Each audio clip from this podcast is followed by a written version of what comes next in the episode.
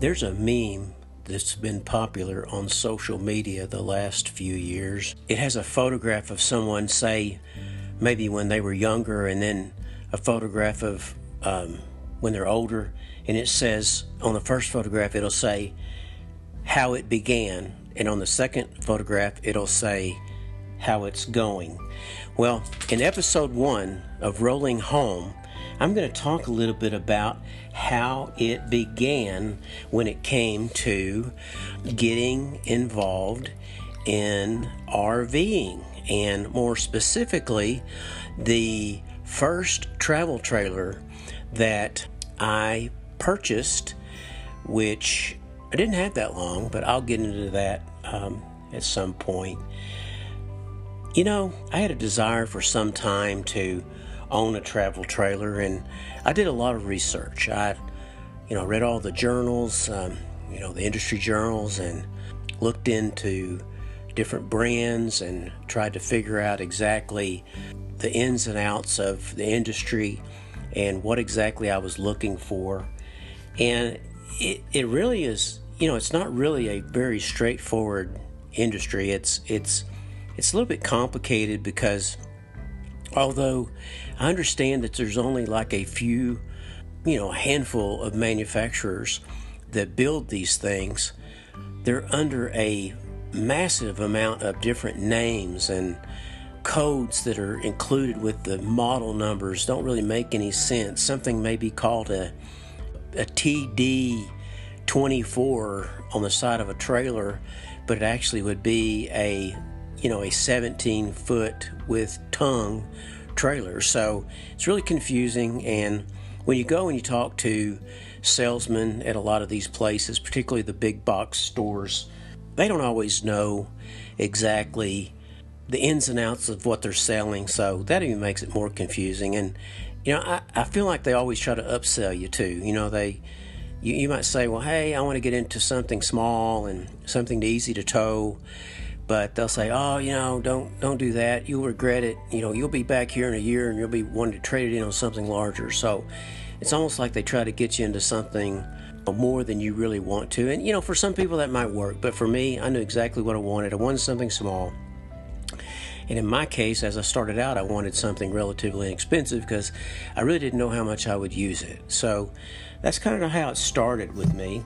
And I went into looking and doing all my research, and so I kind of got an idea of the, the type of trailer that I want. I wanted a towable because uh, I had a pickup at the time, and so I wanted a towable, and I wanted something relatively small. And I kind of decided that small for me meant anywhere from probably as small as a fourteen foot to maybe maybe up to a nineteen foot, but I was thinking maybe fourteen to seventeen foot would probably be the best. And uh, with a half-ton pickup truck is what I had at the time. I thought that would pull it the easiest. So, you know, I did uh, research. I actually researched for a number of years. Uh, I'm a big Evernote user, you know, on my computer. So I saved searches and I saved information about brands and sizes of trailers and price ranges and stuff. And I even put in an order at one point to order a certain type of travel trailer. What was funny about it at the time is I, I decided to finance it because I'm a big pay cash kind of guy, but my credit had kind of suffered. So what I did was I decided I was going to finance this this travel trailer, and I believe it was about a eighteen foot, something like that, from a manufacturer, you know, relatively close to where I live. I think it was about a three or four hour drive, and they were going to order it for me. And anyway, in the whole process, I decided, well, I'll just finance it, and maybe this will help get my credit, kind of make my credit better and all that sort of thing. But anyway, I was turned down for the loan, which was kind of odd. And come come to find out, it was kind of from a sketchy place. I'm glad it didn't work out. So that's kind of how that stage of the whole process ended. So now it was back to the drawing board, so to speak. It was one of those things that I wanted to do, but it took so much time to get to the first stage that now I had to kind of regroup. So I decided I would focus strictly on used.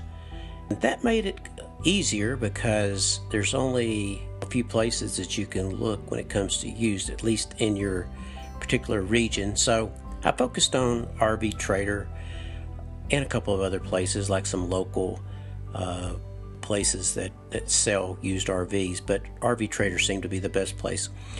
So one day I just I hadn't looked at R V Trader in some time, and I just happened to think I ought to go check it out. And there was a travel trailer on there, relatively new, within the price that I wanted to pay. And I decided at this point I was just going to pay cash, because it, it just seemed to make sense with everything that had happened. So I went and looked at the trailer.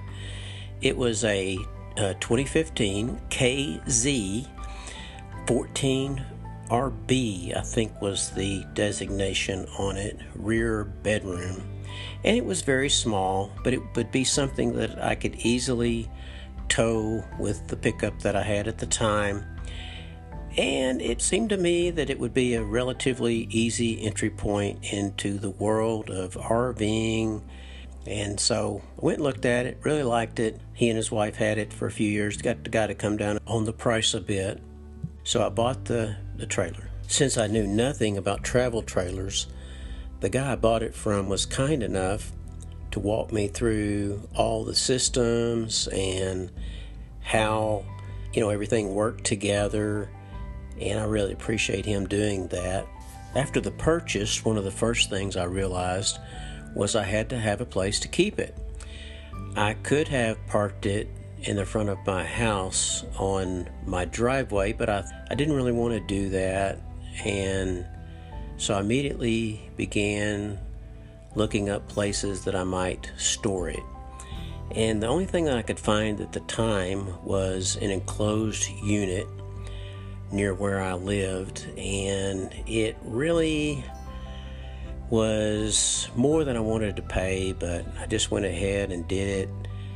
And that's where I kept it for the first uh, few months that we had it. Uh, but, you know, that's something you need to keep in mind when you buy a travel trailer. Uh, if you don't have place on your property, you need to think about where you're going to store it. And you can't just pull it out onto grass. You know, it needs to be on a, like a cement surface, so it doesn't bog down into the grass and things like that. So, that, you know, because those things are heavy. And also, you want to be able to have it where it's easy to access and pull in and out. So that was one of the first things I realized that I really hadn't thought about until I purchased it. Okay, well, that kind of covers how it began. So I'm going to end today with that.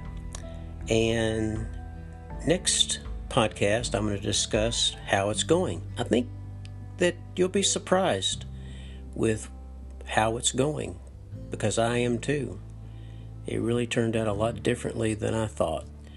And here's a parting word of wisdom for today. This is from Will Rogers. He says, "Too many people spend money they haven't earned to buy things they don't want to impress people they don't like." Until next time, keep rolling home.